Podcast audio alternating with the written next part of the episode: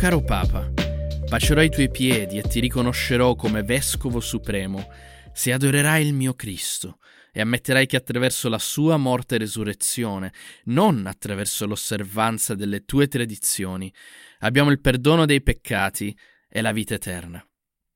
E questo ciò che un piccolo monaco tedesco scrive intorno al 1500 a Papa Leone X. Il suo nome è Martin Lutero e forse hai già sentito parlare di lui, ma non sai esattamente cosa abbia fatto e forse non sai quanto lui abbia impattato i secoli a venire. E anche il tuo modo forse di comprendere la fede, di comprendere di vivere la Chiesa, e anche il tuo modo di poterti approcciare alla parola di Dio. Ed è per questo che quest'oggi vogliamo in breve vedere chi era Martin Lutero, cosa ha fatto e cosa possiamo noi imparare noi oggi da lui. Eh, Martin Lutero nasce intorno al 1483 in Germania, in una normale famiglia di operai tedeschi. Eh, inizia gli studi universitari. Eh, il passaggio alla vita ecclesiastica, quindi diventando poi monaco, è alquanto eh, curioso e interessante. Infatti lui si trovava eh, a cavallo in cammino di notte, eh, in una serata alquanto burrascosa, dove c'erano fulmini e tuoni e pioveva, e tutto ad un tratto un fulmine eh, si schianta sul suolo proprio accanto a lui. Ed è lì che Martin Lutero cade da cavallo e totalmente preso dal terrore eh, chiede quel, in, in, quell'epoca a Sant'Anna, dato che era cattolico, eh, se veramente tu mi fai rimanere vivo questa sera, io mi faccio monaco, divento monaco. Ed è così che eh, nei mesi successivi, negli anni successivi, inizia la vita ecclesiastica, inizia eh, quindi la carriera all'interno della Chiesa. Eh, diventa monaco, diventa monaco agostiniano, che all'epoca era uno degli ordini ehm, più eh, tradizionali, più duri, eh, ed è lì che inizia quindi l'approccio alla parola di Dio. Man mano apprende sempre di più, finché non diventa addirittura un insegnante all'interno eh, di quest'ordine. Pian piano però nella sua vita Martin Lutero si rende sempre più conto che c'è qualcosa che non va, c'è qualcosa che non va nella sua relazione con Dio. Eh, leggendo da ciò che lui stesso ha scritto, lui, scri- lui scriveva: Non amavo quel Dio giusto e vendicatore, anzi lo odiavo, e se non lo avessi bestemmiato in segreto, certo mi sarei indignato e mormoravo violentemente contro di lui. Perché odiava Dio? Ebbene, Martin Lutero leggeva le scritture, leggeva la Bibbia e si rendeva conto che il Dio della Bibbia richiedeva dall'uomo uno standard di vita troppo alto e lui si rendeva conto, io non posso vivere questo standard di vita, non riesco, Dio tu chiedi da me ciò che è impossibile per me. E quindi inizia con lui letteralmente tra lui e Dio una relazione da parte di Lutero veramente di odio nei confronti di Dio, vedendolo come un Dio giusto e vendicatore. E nel suo cuore lui bestemmiava il nome di Dio. Fu così però che in realtà Martin Lutero, approfondendo le scritture, cercando e scavando, si rende conto e arriva alla sua vera conversione. Arriva a comprendere che la salvezza non è attraverso le opere che l'uomo può commettere, non è attraverso le opere, quindi i meriti dell'uomo, ma è attraverso la semplice fede in Cristo. E quindi è per le opere che Cristo ha compiuto, è per il sacrificio che Cristo ha compiuto, per la risurrezione che Cristo ha compiuto e per la fede che l'uomo pone nell'opera già compiuta e perfetta di Cristo, che l'uomo è salvato. E quindi Lutero comincia a guardarsi intorno e comincia a vedere la realtà della Chiesa e la corruzione che lo circondava. All'epoca c'erano le cosiddette indulgenze, che non, era altro che letteralmente comprarsi la salvezza con denaro. Quindi la Chiesa cattolica all'epoca letteralmente vendeva la salvezza, una salvezza che in realtà non poteva offrire la Chiesa, e la vendeva per qualche spicciolo, eh, affinché anche le persone che addirittura erano morti, i familiari che addirittura erano morti, potevano essere tirati fuori da un luogo immaginario, cioè il purgatorio, per poter essere salvati.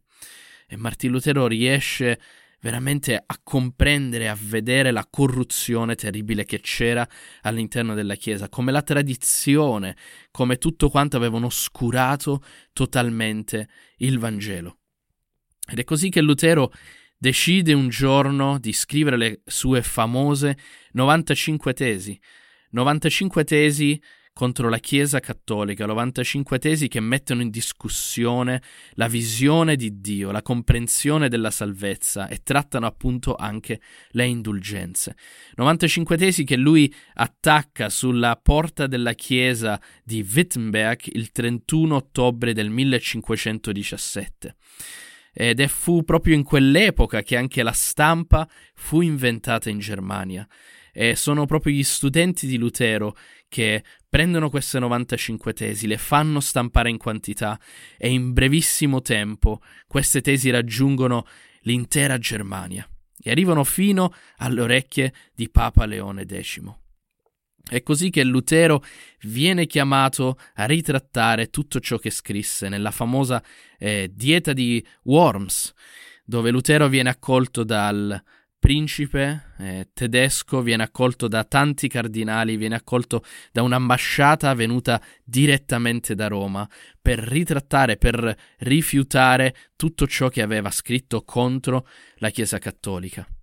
E cito adesso esattamente ciò che Lutero disse e lui disse, a meno che io non venga convinto da testimonianze, dalle scritture o da ragioni evidenti, poiché non confido né nel Papa né nel solo concilio, poiché è certo che essi hanno spesso errato e contraddetto loro stessi. Io sono vincolato dalle scritture che ho citato e la mia coscienza è prigioniera della parola di Dio. Non posso e non voglio ritrattare nulla, perché andare contro coscienza è disonesto e pericoloso. Non posso fare diversamente. Qui io sto, che Dio mi aiuti. Sono queste le parole che definitivamente sanciscono eh, l'abbandono di Lutero eh, alla Chiesa cattolica. E questo ciò che fece di lui davanti agli occhi del pubblico e davanti agli occhi della Chiesa un eretico a tutti gli effetti. Eh, a motivo dei pericoli per la sua stessa vita, Lutero viene protetto da amici, da eh, nobili tedeschi che lo tengono in custodia in un castello in Germania. E quindi Lutero passa veramente quasi il resto della sua vita nascosto eh, a motivo della sua vita dalla Chiesa. Ed è proprio durante questo periodo eh, di eh, chiusura, eh, di protezione, che Lutero decide di fare qualcosa di incredibile, assolutamente eh, nuovo. Decide di tradurre il Nuovo Testamento nella lingua tedesca. Ebbene sì, perché la lingua eh, della Bibbia all'epoca era semplicemente il latino. Eh, le, uniche, le uniche persone che parlavano in latino all'epoca erano i preti, erano i vescovi, erano persone che appartenevano al clero, che appartenevano alla Chiesa cattolica. E quindi il, il normale cittadino non aveva assolutamente modo di poter avere una Bibbia propria, di poterla leggere, di poterla interpretare, di poterla capire da sé.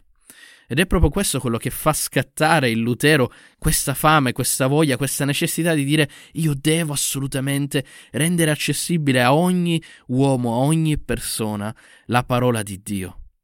E quindi lui decide inizia a tradurre il Nuovo Testamento nella lingua tedesca e anche attraverso la stampa, appunto, eh, che la parola di Dio, la Bibbia viene resa accessibile ad ogni persona. Ed è proprio questo il desiderio di Lutero. Il desiderio di Lutero è portare nuovamente alla luce il Vangelo che era stato oscurato, portare eh, nelle case di ogni famiglia la Bibbia, e che non solo sia lì presente un libro, ma che sia un libro anche che possa essere letto e che sia un libro anche che possa essere compreso.